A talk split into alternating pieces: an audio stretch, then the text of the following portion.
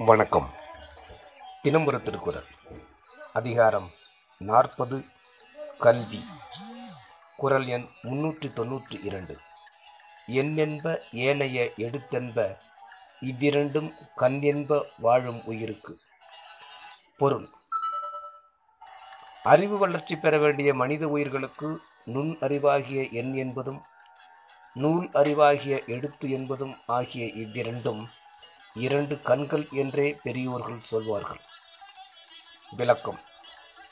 எண் என்பது கணிதம் என்றும் எழுத்து என்பது இலக்கியம் என்றும் பொருள் கூறுவாரும் உலர் இனி எண் என்பது இலக்கணம் என்றும் எழுத்து இலக்கியம் என்றும் பொருள் காண்பாரும் உலர் ஆனால் கல்வி அறிவி பெருக்கும் துணைக்கருவி ஆகையால் அவ்வறிவிற்கு சாதகமான வழிகளையே இங்கு குறிப்பிடுகிறார். அறிவாவது காணும் பொருள்களின் தன்மைகளை உள்ளவாறு அறிவது. பொருள்களின் தன்மைகளை அறியும் பொழுது தன் அறிவாலும் நூல் அறிவாலும் நுனிந்து அறிய வேண்டும். ஆகையால் எண் என்பது தன்னறிவையும் எழுத்து என்பது நூல் அறிவையும் குறிப்பிட்டவாறு இதனை பின்னேயும் மதிநுட்பம் நூலோடு உடையார்க்கு என்று எடுத்து காட்டுவார். மனிதனுக்கு இயற்கையாக அறிவு இருக்கிறது. நூலை படிப்பதன் மூலம் அறிவை வளர்த்து கொள்கின்றான்.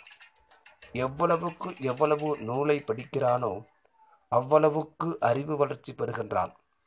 இயற்கையாக உள்ள அறிவை அகத்தே தோன்றும் நுண்ணறிவு என்றும் செயற்கையால் நூலை படிப்பதன் மூலம் பெறுகின்ற அறிவை புறத்தே காணுகின்ற நூல் அறிவு என்றும் அறிவை இரண்டு அறிவாக பிரிக்கலாம்.